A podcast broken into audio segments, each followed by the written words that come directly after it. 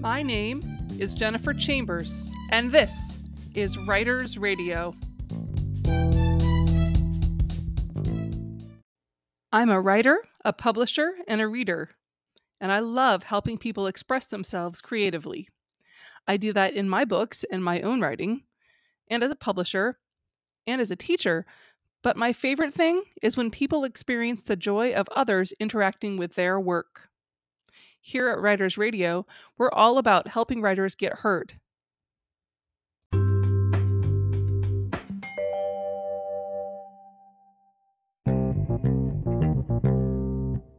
Ancient Lights by Algernon Blackwood.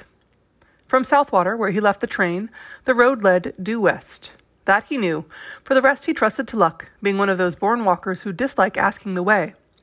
He had that instinct, and as a rule, it served him well. A mile or so due west along the sandy road till you come to a stile on the right, then across the fields. You'll see the red house straight before you. He glanced at the postcard's instructions once again, and once again he tried to decipher the scratched out sentence without success. It had been so elaborately inked over that no word was legible. Inked out sentences in a letter were always enticing. He wondered what it was that had to be so carefully obliterated. The afternoon was boisterous, with a tearing, shouting wind that blew from the sea across the Sussex Weald. Massive clouds with rounded, piled up edges cannoned across gaping spaces of blue sky.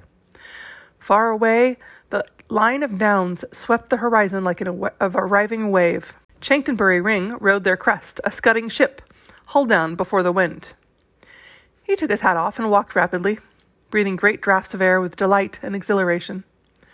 The road was deserted no horsemen, bicycles, or motors, not even a tradesman's cart, no single walker.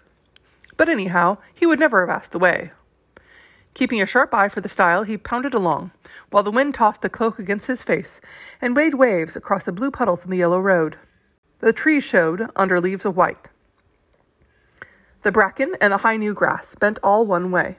Great life was in the day, high spirits and dancing everywhere and for a Croydon surveyor's clerk just out of an office, this was like a holiday at the sea.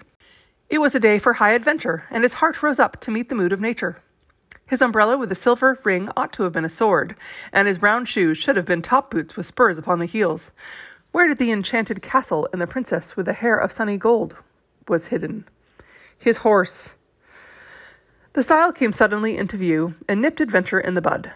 Everyday clothes took him prisoner again. He was a surveyor's clerk, middle aged, earning three pounds a week, coming from Croydon to see about a client's proposed alterations in a wood, something to ensure a better view from the dining room window. Across the fields, perhaps a mile away, he saw the red house gleaming in the sunshine. And resting on the stile a moment to get his breath, he noticed a copse of oak and hornbeam on the right. Aha, he told himself.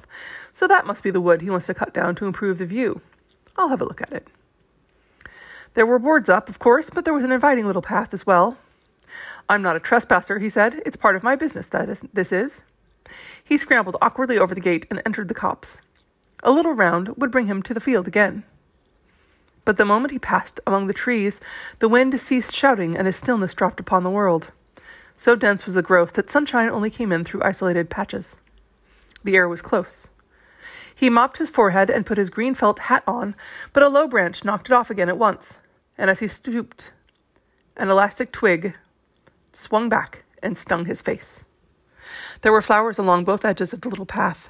Glades opened on either side, ferns curved about in damper corners, and the smell of earth and foliage was rich and sweet. It was cooler here. What an enchanting little wood, he thought, turning down a small green glade where the sunshine, sunshine flickered like silver wings. How it danced and fluttered and moved about. He put a dark blue flower in his buttonhole. Again, his hat, caught by an oak branch as he rose, was knocked from his head, falling across his eyes. And this time he did not put it on again. Swinging his umbrella, he walked on with uncovered head, whistling rather loudly as he went. But the thickness of the trees hardly encouraged whistling, and something of his gaiety and high spirits seemed to leave him. He suddenly found himself treading circumspectly and with caution. The stillness in the wood was so peculiar. There was a rustle among the ferns and leaves, and something shot across the path ten yards ahead, stopped abruptly an instant with head cocked sideways to stare, then dived again beneath the underbrush with the speed of a shadow. He started like a frightened child, laughing the next second that a mere pheasant could have made him jump. In the distance, he heard wheels upon the road and wondered why the sound was pleasant.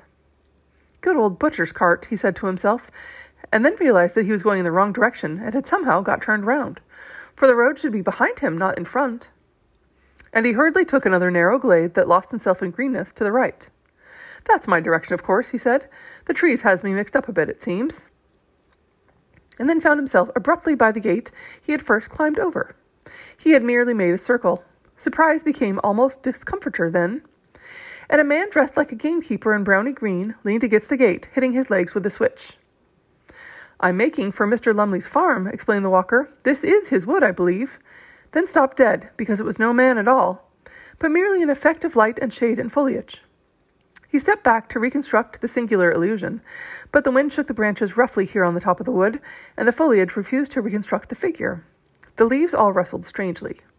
And just then, the sun went behind a cloud, making the whole wood look otherwise. Yet how the mind could have thus be doubly deceived was indeed remarkable, for it almost seemed to him that the man had answered, spoken. Or was this the shuffling noise the branches made? And had pointed with his switch to the notice board upon the nearest tree. The words rang out in his head, but of course he hadn't imagined them. No, it's not his wood, it's ours. And some village wit, moreover, had changed the lettering on the weather beaten board, for it read quite plainly Trespassers will be persecuted. And while the astonished clerk read the words and chuckled, he said to himself, thinking what a tale he'd have to tell his wife and children later, The bloomin' wood has tried to chuck me out, but I'll go in again.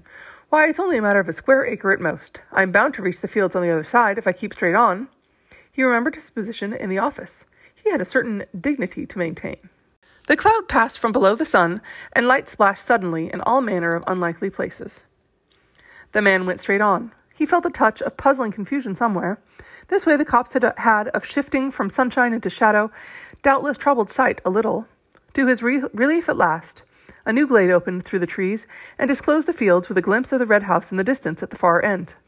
But a little wicket gate that stood across the path had first to be climbed, and as he scrambled heavily over, for it would not open, he got the astonishing feeling that it slid off sideways beneath his weight and toward the wood.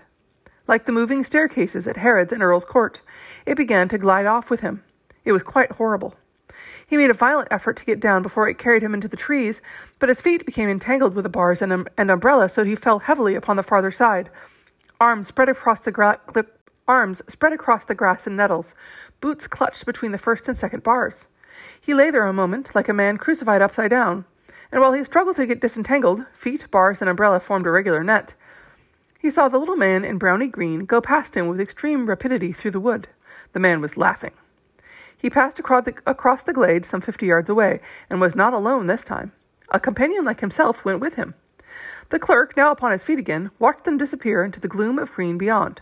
They're tramps, not gamekeepers, he said to himself, half mortified, half angry. But his heart was thumping dreadfully, and he dared not utter all his thought.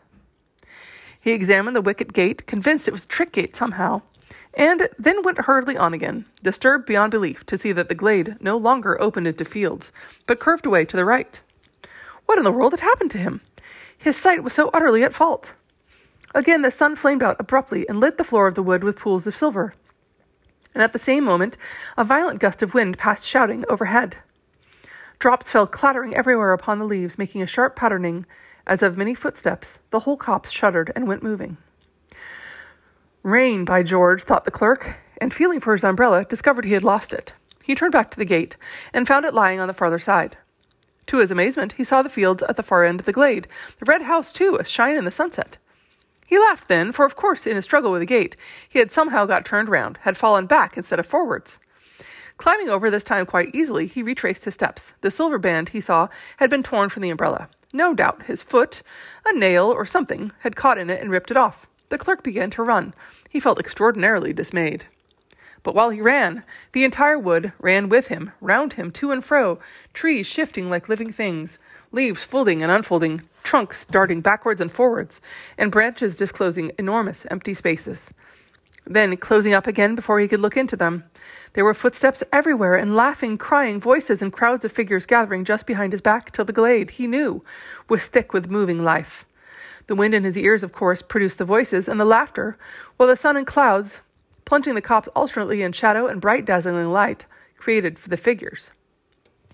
but he did not like it, and went as fast as ever his sturdy legs could take him. He was frightened now. This was no story for his wife and children. He ran like the wind, but his feet made no sound upon the soft, mossy turf.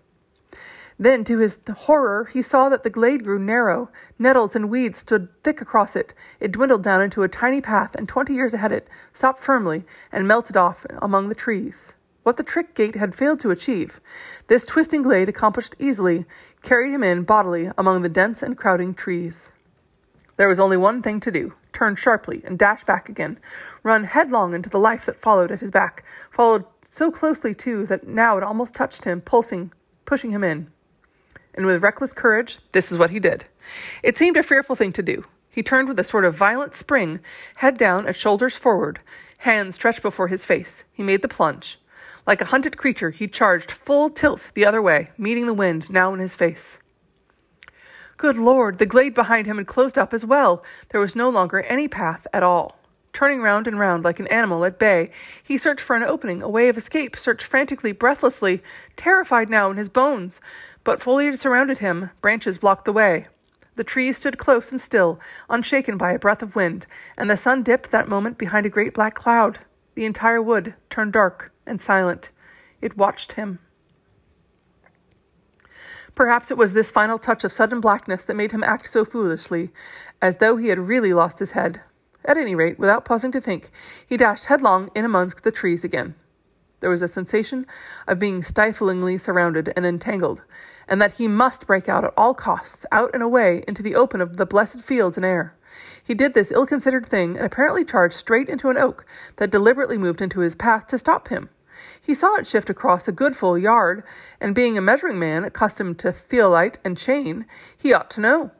He fell, saw stars, and felt a thousand tiny fingers tugging and pulling at his hands and neck and ankles. The stinging nettles, no doubt, were responsible for this, he thought of later. At the moment, he felt diabolically calculated. But another remarkable illusion was not so easily explained. In all of a moment, it seemed, the entire wood went sliding past him with a thick, deep rustling of leaves and laughter, myriad footsteps, and tiny little active, energetic shapes. Two men in browny green gave him a mighty hoist and he opened his eyes to find himself lying in the meadow beside the stile where his first incredible adventure had begun. The wood stood in its usual place and stared down upon him in sunlight. There was the red house in the distance as before. Above him grinned the weather beaten notice board Trespassers. Trespassers will be prosecuted. Disheveled in mind and body, and a good deal shaken in his official soul, the clerk walked slowly across the fields. But on the way, he glanced once more at the postcard of instructions, and saw with dull amazement that the inked out sentence was quite legible after all beneath the scratches made across it. There is a short cut through the wood, the wood I want cut down, if you care to take it. Only care was so badly written, it looked like more another word. The C was uncommonly like D. That's the copse that spoils my view of the downs, you see, his client explained to him later pointing across the fields and referring to the ordnance map, map beside him. I want it cut down and a path made so and so. His finger indicated direction on the map. The fairy wood, it's still called, and it's far older than this house. Come now, if you're ready, Mr. Thomas. We might go out and have a look at it.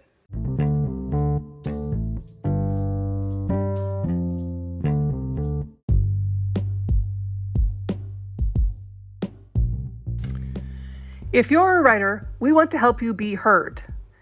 Future episodes will feature writing from submitters, contests, interviews, writing advice, and a supportive community. Send your 1200 words or less submission in any genre, 12 point double spaced, Times New Roman, PG rated, no foul language, no religious, explicit, or political work, please. Submit to writers.radio.mail at gmail.com or send a voice message at the link in the show notes.